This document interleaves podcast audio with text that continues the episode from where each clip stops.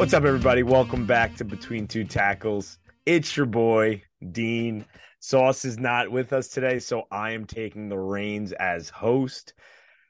Can't say I'm happy about it. This is only take two. Let's see if it lasts. Ray, what's up? How we doing today? I'm doing good. Uh, good job, Dean. Only two takes. I mean, that's not bad. I think that's what I did when I had to fill in for the old, uh, the old big guy. I was to say the old else. big guy. I was to say something else, Yeah, but you know, this is a publicly mean- traded company, so I gotta gotta I mean, watch my mouth. Yeah, I mean, let's be real. Sauce is the talent. I mean, those are big shoes to fill. Yeah, I mean, he's dude. The guy's just, you know, he's a he's a he's a big time baller. So you know, it's Oh. it's hard replacing him, and obviously we're gonna miss him today.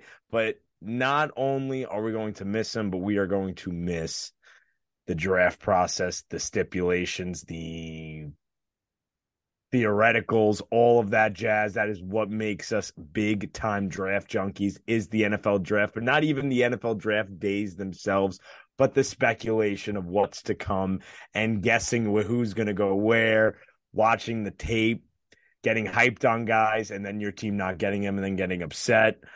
And then getting guys you probably didn't really like that much, and then legit fooling yourself to love them. That is my favorite part of the draft. It feels like the day after Christmas, where you know you're not opening the presents, but you get to play with the presents. But you know it fades really quickly.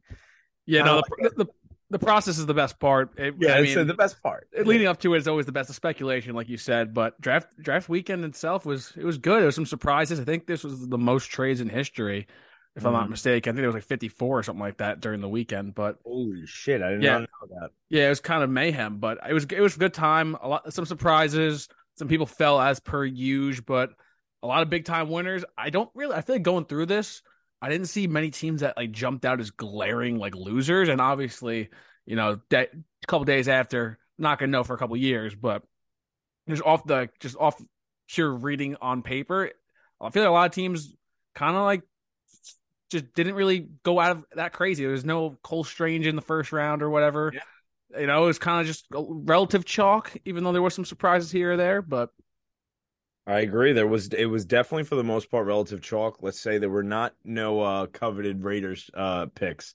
That's for sure. There was no Clelin Ferrell being taken or some shit like that.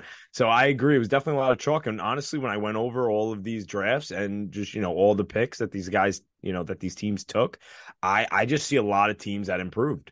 Now we get to the question who improved most and whom, you know, improved the least. Because I really didn't even my two losers that we will get to obviously much later. I don't think they came. I think both came out with better teams and with you know a brighter future. But I just think other teams did a better job, and that kind of gets to the topic of the day, and that's going to be draft winners and draft losers. We each have three winners because we are an optimistic podcast, followed by two losers. And before we get to that, we are going to get to the draft that has if you are breathing and not from Philadelphia, it had to annoy you.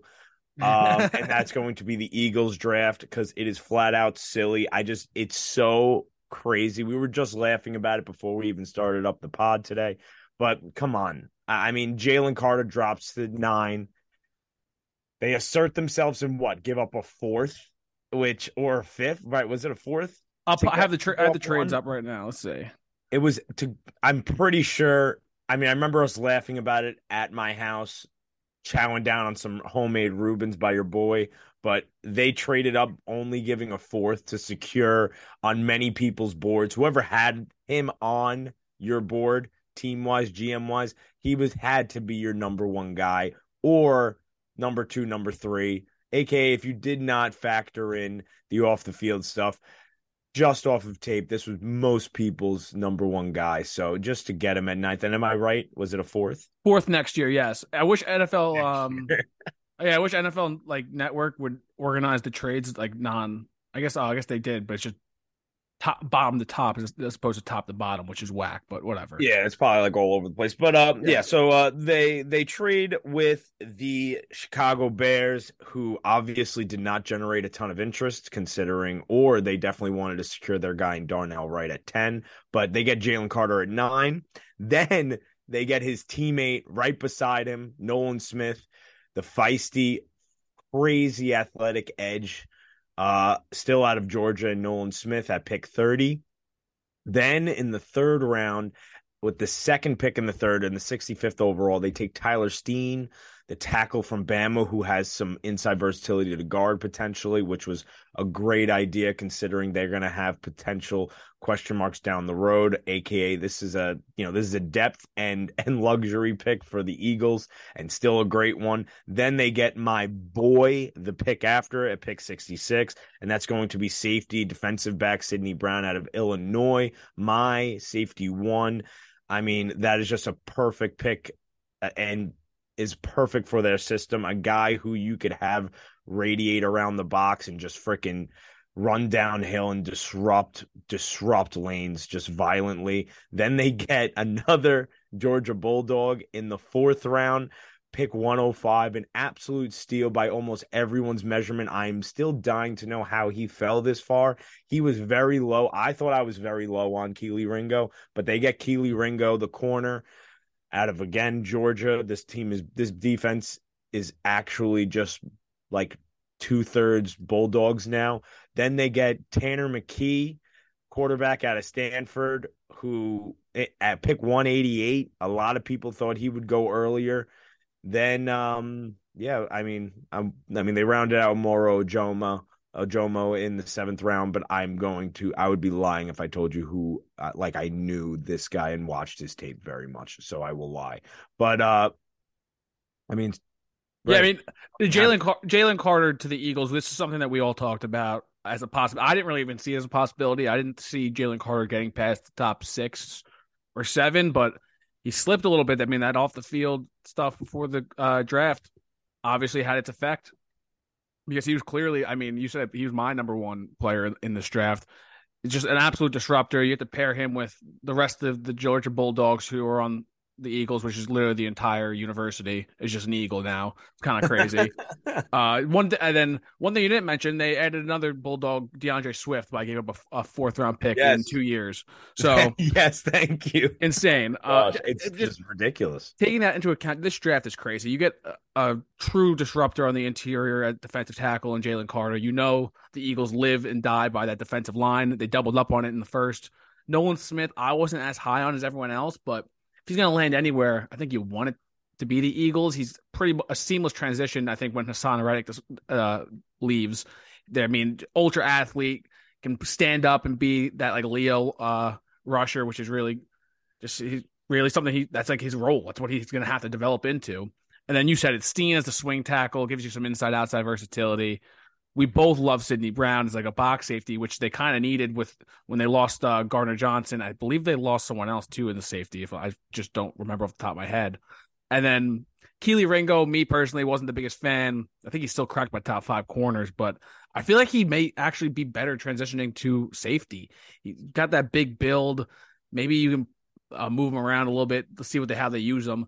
And the Tanner McKee pick I really like too because the Eagles, they always say that like Howie always says he's in the business to develop quarterbacks. So you get a former five star who has has an arm clearly. Let's see how they can develop him and see if they can turn him into some future assets as well. Mm-hmm. Seriously.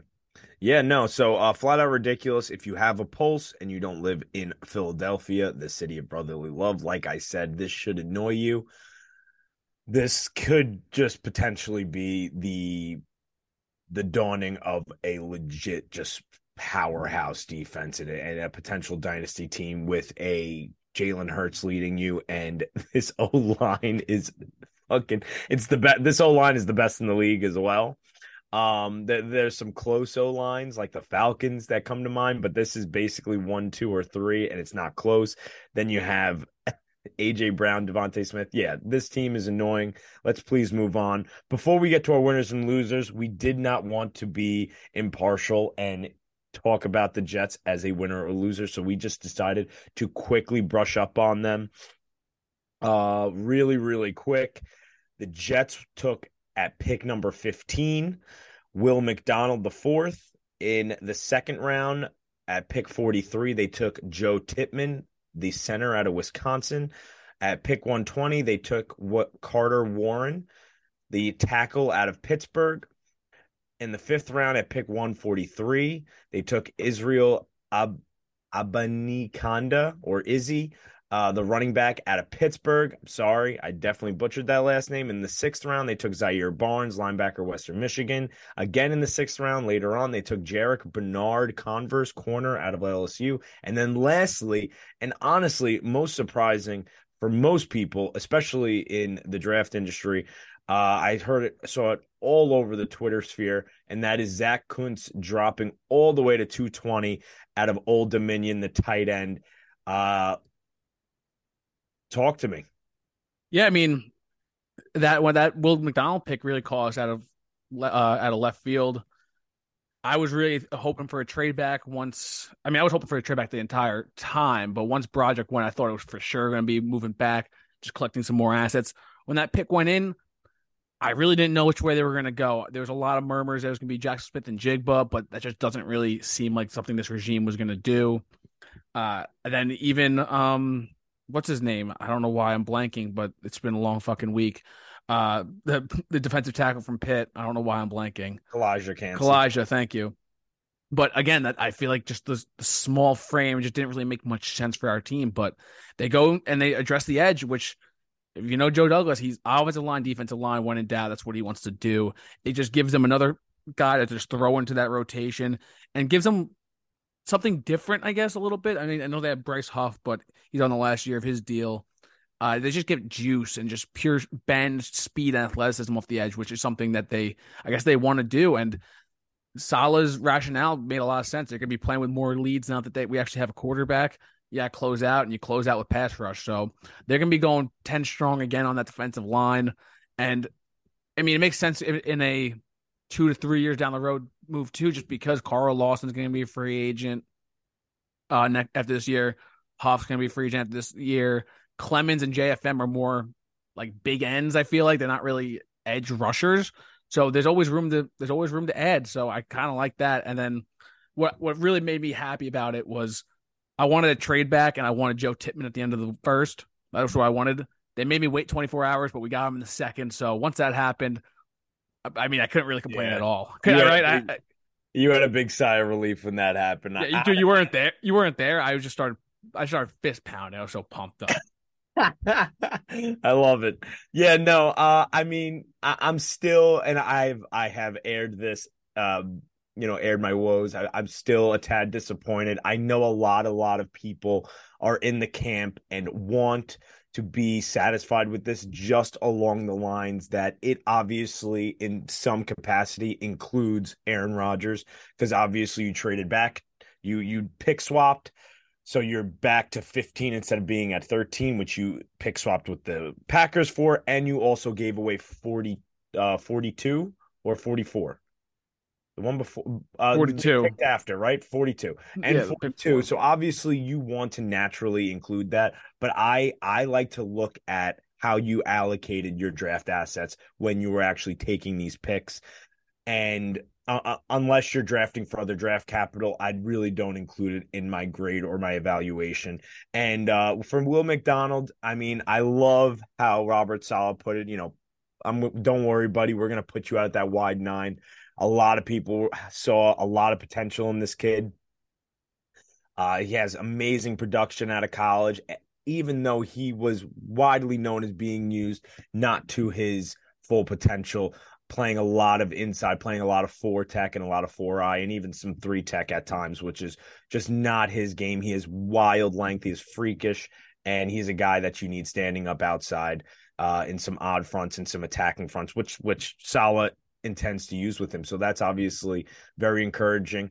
You said your you said your piece on Tippmann. Uh, I do just want to very quickly talk about Zach Kuntz, who uh, we took at 220. He has the best testing at, athletic wise ever um, in actual athletic recording history. Um, which is which is crazy since like I believe it's like from 1982 to now. Um, they've been really, really heavily recording this stuff for NFL prospects. Um, and Zach Kuntz is just number one in tight ends. So it, it's cool to add a piece like him. Yeah, I love that. And just it's, it's a whole like general uh, theme on day three. I love how he traded back and got more got a couple extra dart throws, which I love. And then everyone that they picked was a top tier athlete. Every single one of their picks. I think they had the out of the whole draft, we had the hot, the best average uh, RAS score of anyone that was out of any team. Uh, so you go get your dart throws, and then you just spend that on top tier athletes. I I love uh, Izzy; it gives you another home run hitter at running back, and then the other two, the uh, Zaire Barnes and Jarrick Bernard Converse, I'm not too familiar with, but we need some athletic playmakers on that second level on the defense. I love how they say uh, Bernard Converse can give you some inside outside versatility in regards to corner and safety. So let's see how it goes. I mean, obviously we won't be we won't see the fruits of this until for another few years, but yeah, in, in Douglas we trust. In, in Douglas we trust. Uh, that being said, Ray, let's get to our winners and losers. Let's have you start first. Who's your first draft winner for the 2023 NFL draft? I fucking love what the Colts did. Uh, just I'll, let me run through their draft real quick, then I'll like get into what I really loved about it. So they got um Anthony Richardson at four, so QB of the future. Uh, at uh, their second, their first second round pick, or their only second round pick rather, Julius Brents from Kansas State, the cornerback. Josh Downs in the third, wide receiver from North Carolina. Blake Freeland in the fourth BYU offensive tackle. Adetomiwa Adebawore, crazy drop. They got him in the fourth as well, the uh, defensive lineman from Northwestern. Darius Rush, the cornerback from South Carolina, got in the fifth. Daniel Scott, the safety, they got in the fifth. Uh, Will Mallory, the tight end from Miami, they got in the fifth. Evan Hull, the running back from Northwestern, they got in the fifth.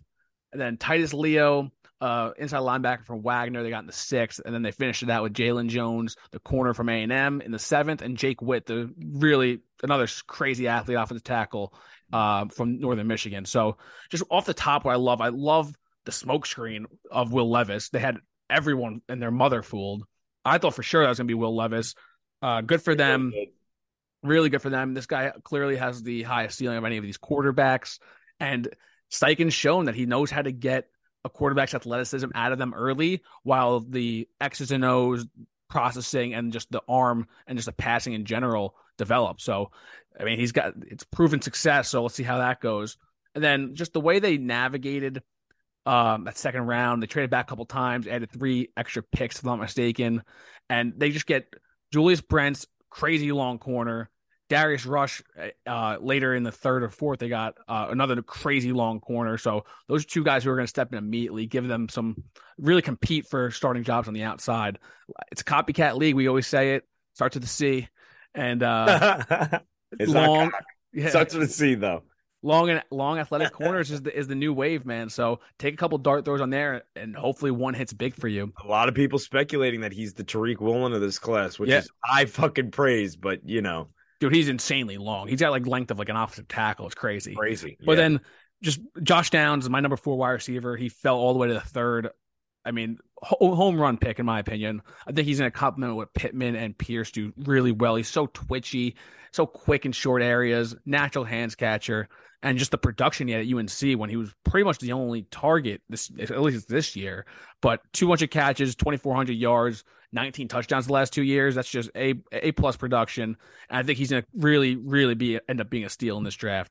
And then I can uh, just touching on those three extra picks they ended up getting by trading back. You turn that into Adebawore, who I am obsessed with. Everyone knows that he was yeah. in my top 25. I want to say number 24th overall player. Daniel Scott, who the safety from Cal, who a lot of people are really uh, big fans of. And then obviously Titus Leo. I'm not too familiar with him from Wagner, but then one other one last thing, just that Stephon Gilmore trade before the draft, that, that, that netted them Evan Hull, who I think is going to be a nice change of pace back for them, kind of filling that Nyheim's Hines role, who can just play on third downs and uh, spell JT a little bit. So yeah. overall, a a draft loved it, and they just hit so many areas of needs.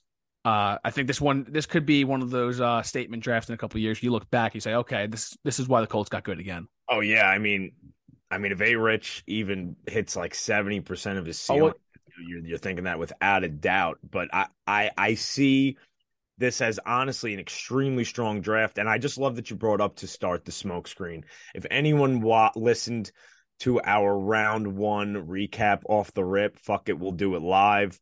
Uh, the boys were a little buzzing. If you did not, you should because it was a good time, and uh, we've gotten great reviews about it. People say it's a great listen.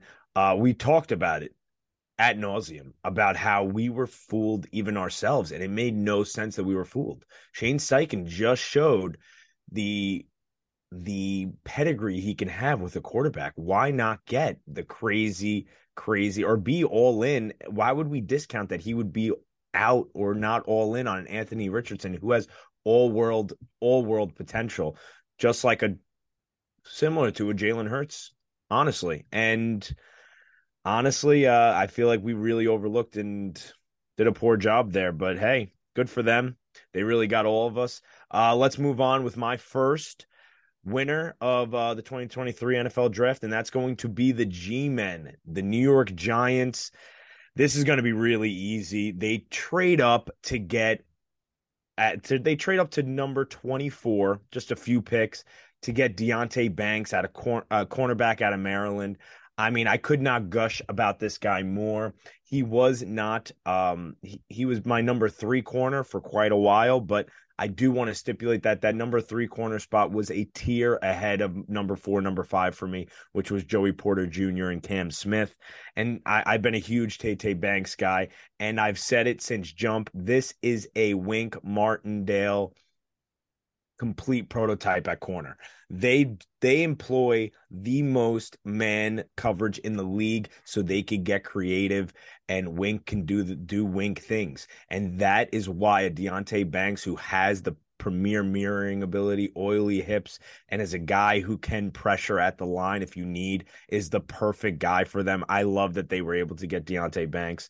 Um, then they were able to get John Michael Schmitz at pick number 57 the center out of minnesota. I'm just going to finish out their draft really quick. They were they they then got the speedy wide receiver out of tennessee at pick number 73 with jalen hyatt. And then they did have a few other picks which i will not kind of talk on. I'm just going to talk on their first three rounds of picks uh, but they did actually also get in the fifth round Eric Gray, the running back out of Oklahoma, which I did I did think was a good good get for them as well. But uh, starting with their second round pick now, that's going to be John Michael Schmitz. I mean, just you can't get a guy with more experience in college football than a John Michael Schmitz almost ever. I mean, five years as a starter, endless amounts of snaps, and a guy who just has just great leadership qualities, and he's going to be a guy that's going to fill in at the center position, which is a monumental need for this team and really sure up the inside of this of this O line. But the next pick kind of was the cherry on top. This was my wide receiver five. Um, I, I did last second, not last second, maybe a few weeks before, drop him from four to five and get JSN at four.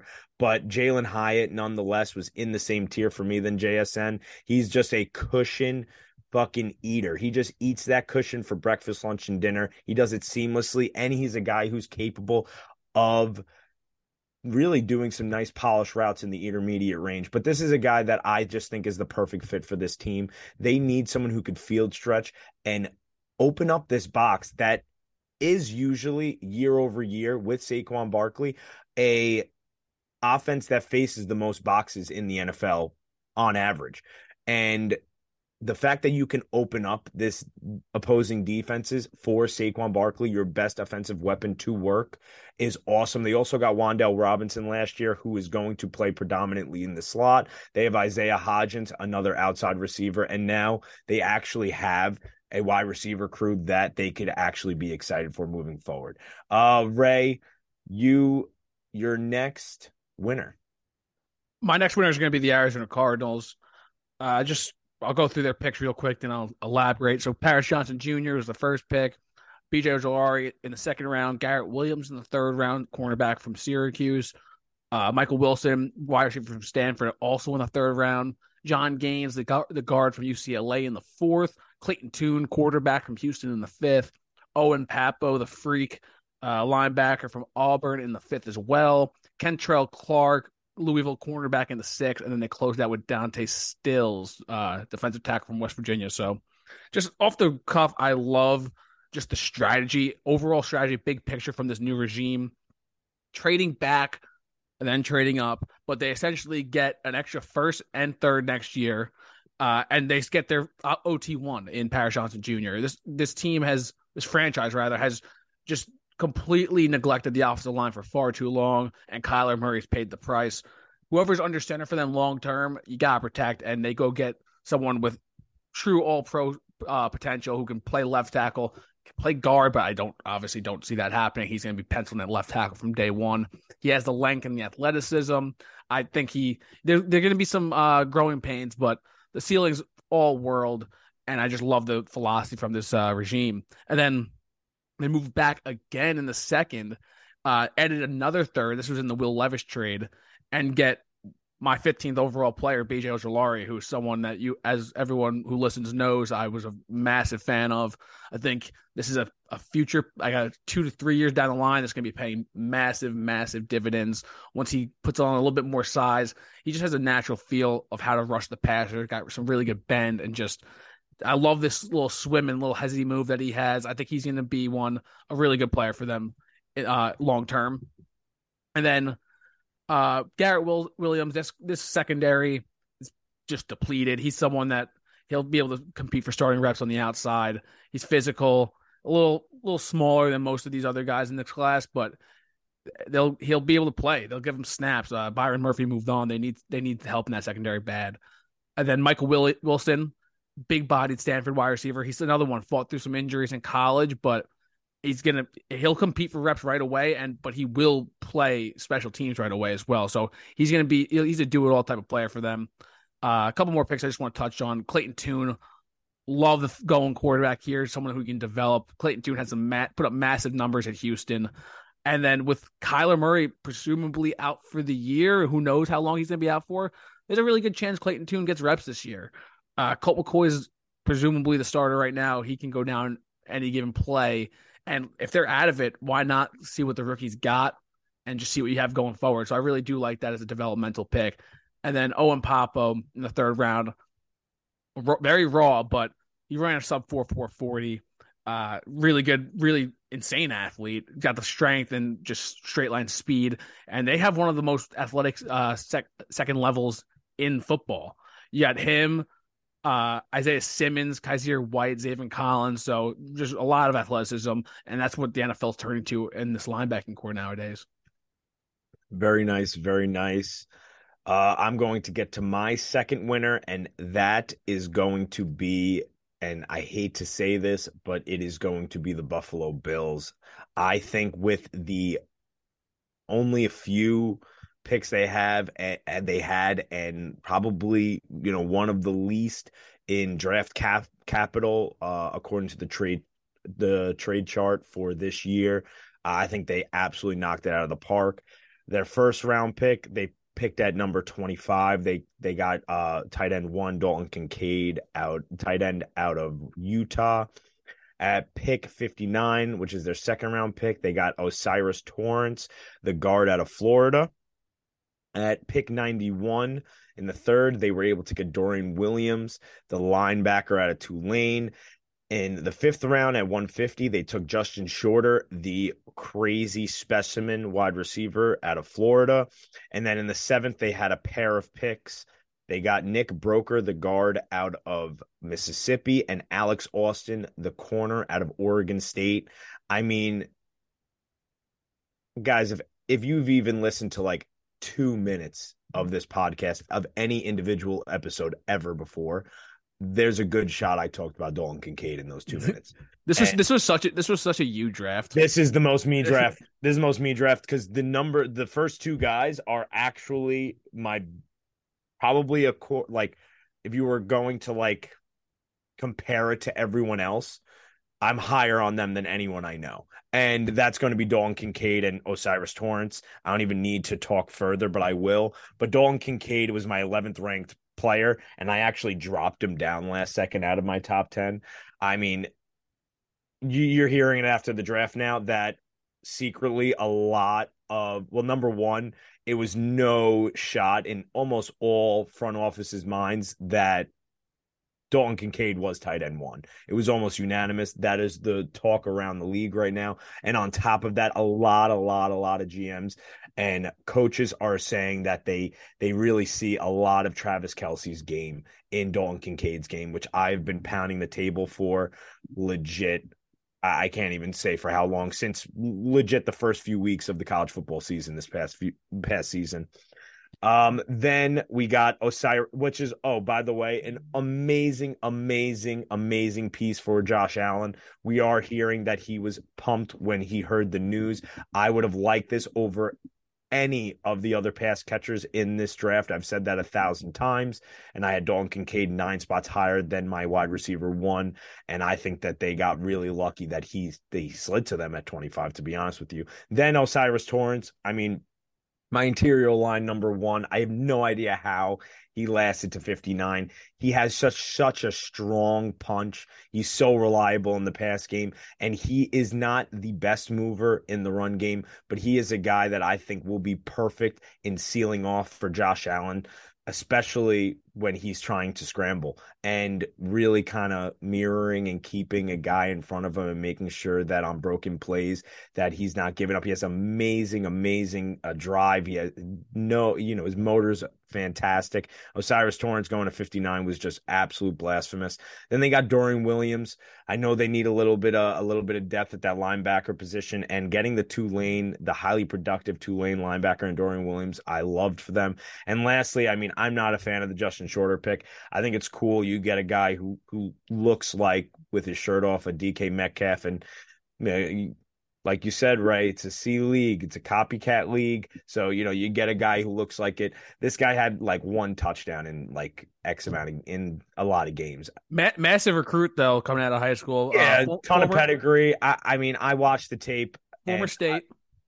I, I, I watched the tape. I don't think he will be um much of a contributor, let's say. That's, that's, a, that's but, a, get off the bus pick, though. Yeah, that oh. exactly. It's a get off the bus pick, and it doesn't matter. They could have drafted me, you, and Sauce with their next three picks after O'Cyrus Torrence and Dalton Kincaid. It's automatically my favorite, my favorite draft class, and I hate to say it. So, Ray, give us your third winner.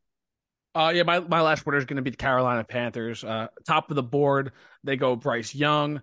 Then they get Jonathan Mingo in the second followed by DJ Johnson, the edge rusher from Oregon, in the third. In the fourth, Chandler Zavala, the guard from NC State, and then in the fifth, Jammie Robinson from Florida State, the safety slash nickel. So, a small draft class, but this is this is another one. It's a it's a franchise setting draft class. You go get your guy in Bryce Young. Admittedly, he was my number two quarterback, but still a top five player on my board. I really love the tape from him, the poise, just the awareness in general. He just looks like an absolute general out there. I, I think a little surprising that Frank Reich that was his guy and just the whole regime. But hey, man, they got their guy and they they can protect him. This offensive line up front, this, he's going to a, a pretty uh pretty solid offensive line who they can run the ball too, which is a quarterback, a young quarterback's best friend. What really what I really love about this draft though, Jonathan Mingo in the second, I love love love one of my guys. I love the fit for him in this offense. They gave up DJ Moore, obviously, to go up to number one. So they they kind of need to add some skill players around the quarterback. And I think that he just complements what they have already so well. He's a, a big body, 6'2, 220, but he can be moved around a lot, whether he be outside, you can play the slot, you can get him, he can help in the block in the run game blocking wise. So I love the I love the fit there. And then DJ Johnson, the edge rusher from Oregon, ultra athletic, ran a sub four, uh, sub four five forty. I think he ran four four nine. So that'll give him some more juice off the edge to pair with Brian Burns and maybe help light a fire under Yetur Gross Matos, who I really liked coming out a few years ago. Yeah. But uh, my favorite pick, I think, it may even be better than the Jonathan Mingo pick, Jammie Robinson in the fifth. I mean, sure, he's a little undersized, doesn't really test too well, but the guy's a football player, man. You get, he can play safety for you. He can play nickel.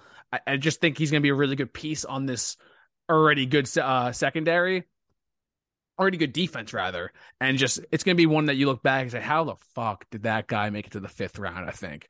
Mm-hmm. Um, Chandler Zavala. I mean, I know I mentioned their offensive line's already good, so he's more of a probably going to be a depth piece, but he's a, probably everyone's biggest combine snub I, I didn't get to watch much tape on him, but he's gritty. I've heard he's gritty. He moves well. Kind of a do it all guard that helps give just add to the cupboard, man. If there's one thing that we know as Jet fans, can never have too many offensive linemen who are starting caliber. I love it. Awesome. I'll round this out with my third winner, and I mean, this was this might be my number one winner overall. Dude, you've been saying that about every single team. No, no, Yes. I have not said that. You said about the Bills literally five minutes ago. No, well, yeah, those are my two my guys. I'm, I, but they, they, they only had so many bullets in the chamber, right? This is a team that also had a good amount of bullets in the chamber. Hey, but uh, that's going to be the Pittsburgh Steelers. Uh, I mean, I, I absolutely loved, loved this draft. They not only got at the time a lot of the best available a lot of BPA, a lot of best player available, but a lot of guys that just fit what they need. And I just see them translating to Steeler guys almost immediately, almost day one. So, first and foremost, they trade up in front of the Jets, which I, I mean, I do not believe the smokescreen right now. People are saying that if Broderick Jones was still to the Jets, that they would have taken they still would have taken Will McDonald at 15. I do not believe that, but I, am going to say the whole draft class first, then I will stip then I will continue. Uh, at pick 14, they they trade up to get Broderick Jones, the tackle out of Georgia, the vending machine with limbs, as Ray likes to put it. At that's pick, Dawand Jones. That's Dawand You know it is Dawand, but he's come on. Broderick Jones is is not as big, but oh, he's not far off. He's not far. He's still a vending machine. Uh but uh at pick 32, the first uh, pick of the second round, they got Joey Porter Jr., corner out of Penn State. Then at pick 49 in the second, they got Keanu Benton, defensive tackle out of Wisconsin. In the third round at 93, at pick 93, this is that is not a mistake. They got Darnell Washington, the mismatch nightmare tight end out of Georgia. At pick 132 in the fourth, they got Nick Herbig, linebacker, edge, D tackle, who fucking knows, out of Wisconsin. And they got Did you just call Nick did you just call Nick Herbig a D tackle? I could see I could see him being like like four tech. We'll, we'll, we'll move past that. We'll leave that in, but we'll move past it. Just, I just I was trying to say it as like he does not have a position. Okay, that's fine. Okay. Fucking Ray. Um, he was used all over the place in that Wisconsin defense. And then they got two they got two seventh rounders in uh in Cory Trice Jr., the corner out of Purdue, and guard Spencer Anderson out of Maryland. Anyway, we'll start at the top. I love that they got in front of the Jets and really did not need to pay a lot and just got their guy. This is a, for sure a Pittsburgh dude. Just throw him out there and protect a potentially really good Kenny Pickett who I think showed flashes last year.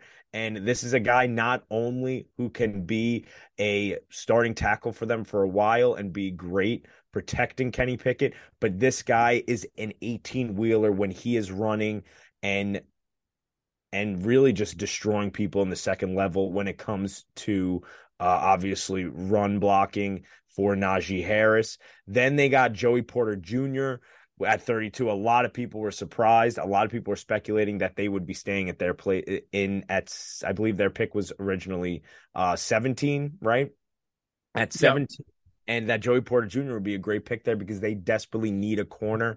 They were able to stay at 32 and thanks to emmanuel forbes being drafted in front of them as well as deonte banks they were able to get joey porter jr which i speculate has probably just been their guy. He's got great length and he plays great uh uh great press corner for this Mike Tomlin defense. And then I mean they get my guy at 49, which is Keanu Benton, the D tackle at Wisconsin. Again, this is just such a Pittsburgh guy, fluid athlete, and I think a guy who can be in a year or two, a guy who develops more of a pass rush specialty and even can disrupt the quarterback as well as already as a polished run block, uh, as a run defender. Then at 93, they get Darnell Washington. Like, come on. I mean, I already see the pat. I already see the sets they have where they legit just part Darnell Washington next to Broderick Jones or on the other side of him. It does not matter, and just use him as a second tackle and just absolutely get instant five yards to whatever side that is. He's a scary mismatch in the pass game, which he had awesome, awesome measurables uh, when it came to the pass game for this past year for the Bulldogs. But I mean, as a blocker, you can't ask for more from the tight end position. Then they got Nick Herbig, who again, honestly, if I was to see Herbig go anywhere, I'm happy that I see, saw him go to the the Steelers. I feel like they'll use him exactly how you need to in this three four, and I, I see them trying him out all over the place. And who knows, he he might he might be a guy who could develop into something uh something pretty surprising. So uh let's uh you know, I I like the Steelers draft class as a whole. Yeah. I'm I'm the one Darnell Washington falling that far is so crazy. Yeah. I know they're saying it's injury related, like I think it was a foot or whatnot, but I just feel like I just I it must be bad if that's if he fell that he must have been off a bunch of teams' boards if he fell that far. But great value and obviously ceilings all world. So let's see how that works out for them. Mm-hmm. All right, Ray. Give us your uh let's move on to the losers now. Give us your first loser. So I want to spec. I want to start by saying this is three days after the draft ended. So in a few years, I may look a little uh, slow, but for now, I'm going to put we're, my. Uh, we're 100 percent going to look slow if you look back on it. In three yeah, but I'll start off the, the, first draft. I didn't really wasn't the biggest fan of, just value wise. Uh, Jacksonville Jaguars. Uh, they had a ton of picks, so I'm gonna have to take a deep breath before I start with this one. Uh, Anton Harrison, the tackle out of Oklahoma in the first. Uh, Brenton Strange, tight end at Penn State in second. Tanks Bigsby, the Auburn running back in the third. Ventrell Miller, linebacker from Florida in the fourth. Tyler Lacey, the defensive end from Oklahoma State in the fourth as well. Yasir Abdullah, the outside linebacker from Louisville in the fifth. Antonio Johnson, the safety from A&M, he fell a little bit as well. Uh, they got him in the fifth. Parker Washington, wide receiver from Penn State in the sixth. Christian Braswell, Rutgers cornerback in the sixth. Eric Hatlett, Hallett, Pittsburgh safety in the sixth. Cooper Hodges, Appalachian State offensive guard in the seventh. Raymond Vohasek, North Carolina defensive tackle in the seventh, and then Derek Parish, the fullback from Houston in the seventh. God respect damn, the boy. respect the fullback pick, but a lot of dart throws. Um, I guess off the top, I think the Anton Harrison pick was a little bit of a reach. I know they kind of got blindsided. I mean, who knows when they found out about the suspension, but I know we got blindsided a little bit, and you kind of kind of reached on the tackle just because they need to protect Trevor Lawrence in that offense, but doesn't really give you much versatility to play inside. I'm curious how that's going to work out once Cam Robinson does come back. And just overall, a little bit of a reach. I would have preferred them to go with a cornerback or like a Brian Branch or even an interior pass rusher like Bryan Bresee, I would have preferred to see in that spot and maybe taking some of the depth that this uh that position. I would have O'Cyrus Torrence. Yeah, that too. I mean, he can he can't really play tackle, but sure. Oh yeah, oh yeah, uh, we're still talking about obviously. I mean, they, then, they interior line help as well. True. And then um Brenton Strange, like I said, over Darnell Washington. I know the medicals, but like, come on, and even over Tucker Kraft. Mm. Those are two guys who can be uh, more prototypical wide tight ends for you, uh, who you can pair with Evan Engram. I would have liked that, like the combination of those two. But you go with another guy who's kind of more of a flex type player. Doesn't really make much sense to me. I think they actually traded up to get him too, which is a little weird. And then Tank Bigsby over someone like Roschon Johnson, Chase Brown, Eric Gray, Zach Evans. I like Bigsby. I get he's a bigger back. I'm, I'm assuming that's what they were looking for to pair with Travis Etienne, but I think Roschon Johnson would have been a lot better fit. I think he would have been able to on the pass pro and third downs would have been good, give you some special teams help, and just overall fresher runner. So I would have preferred a pick like him or even Chase Edmonds, like I mentioned. So just some of those value picks wasn't the biggest fan of. But I did I did like, however, some of those day three dart throws. I know Yasir Abdullah is a specimen, gives us some juice off the edge. And then uh, Parker Washington love him as a future just reliable slot wide receiver for this team. So not all bad, but just some of the value could have been better in my opinion. Gotcha. Gotcha. Yeah, no, like we said at the top, a lot of these teams uh, really made their their their club uh, a lot better. Uh, some just made it a less better. And uh, I, I, agree with you. I feel like Jacksonville Jaguars they had a ton of capital coming into this draft, and they just they they you know they didn't really uh, hit the nail on the head. I guess you could say. Uh, we'll get to my first loser, and that is going to be the Dallas Cowboys. Really quick, their first round pick at 26 was Mazi Smith. In the second round at pick 58, they got tight end out of Michigan, so back to back Wolverines, and that's the tight end Luke Schoonmaker. In the third, they got DeMarvion Overshown, linebacker out of Texas, um, who has edge capability, uh, converted safety. Uh, they also have uh, they also got 129. Uh, and the fourth, they got Vili Viliami Fehoko Jr., sorry, defensive end out of San Jose State. At 169, they got Asim Richards, tackle out of North Carolina. In the sixth, they got two picks Eric Scott Jr., corner out of Southern Mississippi. And then they got running back Deuce Vaughn out of Kansas State. And then in the seventh, they got Jalen Brooks, wide receiver out of South Carolina. I guess I'll start it obviously at the top. First and foremost, this is one of the least athletic draft classes of the year. Again, this is honestly a, I could easily see this being a very, very good draft for them a few years down the road. I feel like they consistently, though, went for guys that were inconsistent tape wise and guys that honestly you can see having solid ceilings, but even though with those solid ceilings, they just did not match up as at least athletic wise, uh, especially from an extremely athletic draft class. And I mean, I guess I'll start first with Mazi Smith, you know, starting with one of the highest ceiling guys in the draft, but he can be extremely hit or miss. He was incredibly inconsistent with the tape, but had, you know, some of the best flashes, especially out of the interior D line outside of Jalen Carter. Uh, then you go and by my calculations, you, you know, you reach pretty heavily on Luke Schoonmaker. I, I was extremely unimpressed with his tape at 58. Uh, again, you had you had a guy like Tucker Kraft available. You also had Darnell Washington, of course, which I mean, this was a big need for them. They did just let Schultz go after franchise tagging him last year. They refused to keep him on this year. I feel but, like I feel like this is um sorry to cut you off, but I feel yeah, like no, this, please. This was kind of almost a panic uh emergency, I guess first two picks after the Bills trade up for Kincaid right ahead of them.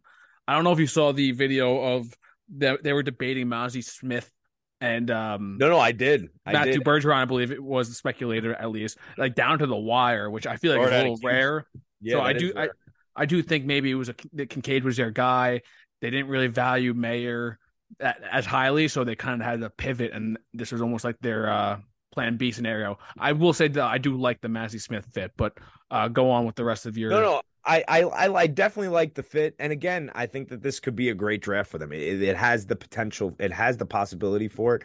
I would just say it's unlikely. Uh, again, with Schoonmaker, I did want to bring up kind of the point that you just brought up that they were arg- they were not arguing, debating to the last second, uh, for you know tackle most likely guard Matthew Bergeron out of Syracuse, which I would have thought was a reach, and I would have thought that was a pretty brutal pick. But why not at fifty eight then? if you if you identify that interior line is going to be a is a huge need for you especially not just short term but long term in a year or two for sure why would you pass up on an O'Cyrus Torrence who went the pick after to the Bills? I, I, I do not understand it. That was the biggest reason I did not like the pick at 58. Uh, but I will say, really to cut it short, because we are going way longer than expected. I obviously did love the story, and I do like the player very much of Deuce Vaughn, who they obviously snagged very late at 212, pick 212. Yes, very undersized, but was incredibly productive and just a dog for that Kansas State offense. And a lot of times ran through him, even though many defenses, if not all defenses, knew it would. They were still unable to stop him. Just a shifty guy. And uh, I'm excited to see them use him immediately in special teams. But after that, potentially have some really cool Darren Sproles like possible production in this NFL. Yeah, no, that was obviously another sick video that came out of that draft. But yeah, root, root for Deuce. Love that guy. Yeah, yeah, you're a big Deuce guy. Uh, so uh, go on to your last loser. Yeah, so my last loser, I'll make this one quick as well, but I have the Chiefs. Um, just run through their draft pretty quick. Felix Anudike Uzomah, the edge from Kansas State, with in the first round. Rashee Rice, wide receiver from SMU in the second. Uh, Wanya Morris, the offensive tackle from Oklahoma in the third. Chamarri Connor, the Virginia Tech safety in the fourth. BJ Thompson, edge from Stephen F. Austin in the fifth. Keondre Coburn, Texas defensive tackle in the sixth, and round out with Nick Jones, Ball State cornerback in the seventh. Um, it's off the top. I like Felix Anudike Uzomah as a player, but I just like some of the other players at that position who were on the board a little bit more. I would have preferred BJ Ojulari here. I thought that pick made a ton of sense. I think I just repeatedly mocked them that them throughout the process. I just really love that fit. Um, or even Derick Hall, who went a lot a lot earlier than most of us expected. He went early second round. I think he even went before BJ. But I think both those guys I would have preferred a little bit more in Kansas City. But again, FAU, I think he's a local guy too, so he'll end up being a good player. Uh, what I really didn't like trading up eight spots and then going Rashee Rice when you had players like Josh Downs, Marvin Mims, who actually went the pick they traded to move up. Uh, Jalin Hyatt, Cedric Tillman. Yeah, I think there was a oh ton of better options on them. I think Marvin Mims and Josh Downs in particular would have been really good fits. I think Mims would have been awesome to see within that Chiefs offense. Even even Hyatt, I think, would have been a, a better pick. But so just kind of a head scratching move. Uh, Rashee Rice, I know a lot of people are fans of him. He's a little bigger, so maybe that was it. I think he's the six one, six two, but I don't know. And that then was... and then trading up again, I think they traded up to get Wanya Morris when Dawand Jones is on the board. I think Dawand Jones made so much sense for this team. They Orlando Brown, they just lost or let walk. I guess they didn't really lose them, but they got experience with those big, freakishly big tackles. I think Dawand Jones is someone they could have plugged in at right tackle from day one. I mean, maybe Wanya Morris proves us wrong or proves me wrong rather, but I think Dawand Jones would have been a better pick there. So those are just my issues with that. I will say, as far as them avoiding Dawand Jones, I feel like that made sense, not for Wanya Morris, but I do feel like it made sense because I feel like they were very, very unhappy with Orlando Brown, specifically because he was very ineffective and he seemed to get blown by really quick when it came to speed rush. And I feel like they need to emphasize on that when it comes to Pat and how he plays the game. And uh, I, I, believe that's why they kind of stayed away from the vending machine with limbs. But uh, I will move on for the sake of time. And my second loser, and I hate to say loser because I definitely don't identify them as a loser per se. But again, this is just a team that I see everyone harping on that they killed it, they killed it, they killed it. And I love rooting for this team and I love Pete Carroll, but I do not see how the Seattle Seahawks, especially when you evaluate who they took when other people were available at these spots and for the holes that they need to fill. I just don't get all the praise they're getting. And I consider them, I, I guess you could say, a loser. First and foremost, you know, I do not, and I will repeat this, I do not incorporate trades from outside a particular draft draft class. I apologize when calculating these draft grades. I I strictly grade off the draft assets and how they were used themselves.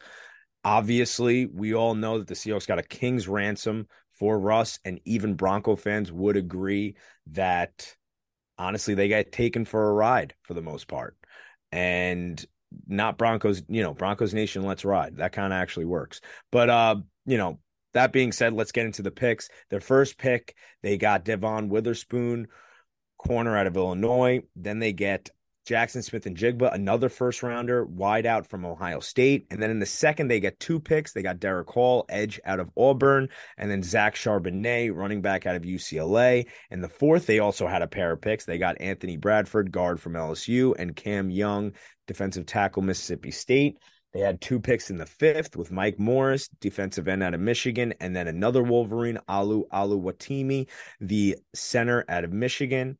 And the sixth, they got Jerrick Reed, the second safety out of New Mexico. And then lastly, with their seventh round pick, they got a dart throw at the horrifically testing Kenny McIntosh, running back out of Georgia, who obviously had great production for the Bulldogs, but was a guy who had about the same athletic numbers as me or Ray if we got up and did it right now. But uh moving on. I mean, at five, they took Devon Witherspoon. He had you know, pairing that with Tariq Woolen, I could see it. It, it. it sounds awesome, and they could automatically be one of the best tandem cornerbacks in the league. But uh, I mean, they had it, and I don't hate the pick. I really do like it, but I think Tyree Wilson would have been a dream for this team and a team that needs to get better at rushing the corner quarterback.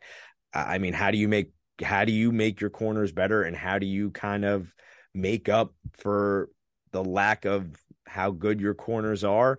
You do it with effective rushing of the quarterback. I feel like Tyree Wilson would have been just awesome to see in this Seattle defense. And I feel like something they desperately need. Then instead of addressing it at 20 and getting maybe like a Nolan Smith or a Myles Murphy, who knows, a BJ uh, Ojulari, which I could see and I would even like there. Uh, they get JSN, who many know is my I'm not a big fan. He's my wide receiver four.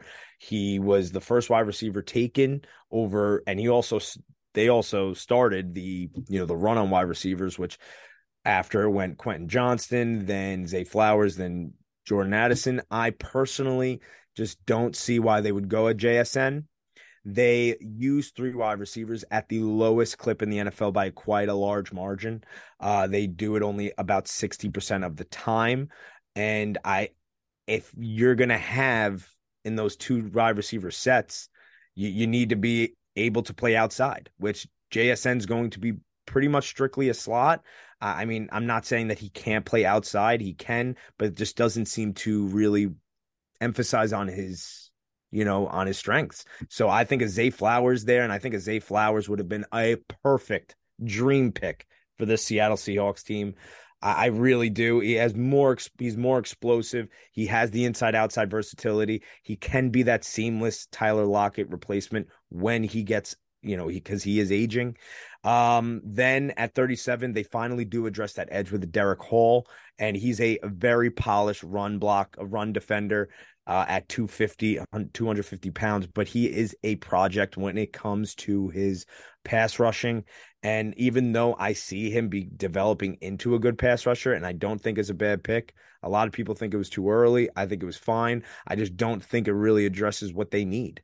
Um, then this pick was really the pick that I'm just shaking my head the most at. And I'll I'll stop here because they have a fuck ton of other picks and we don't have the time. But Zach Charbonnet at pick 52 is flat out ridiculous.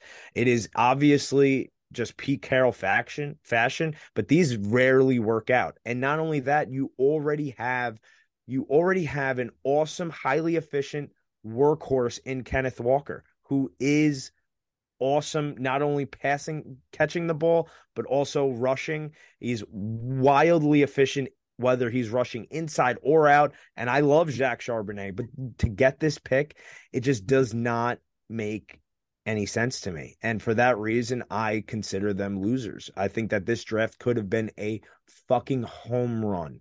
Luckily, last year was already a trend setting and a organization setting draft. This one could have been if it was that at the same time because they had the same amount of picks.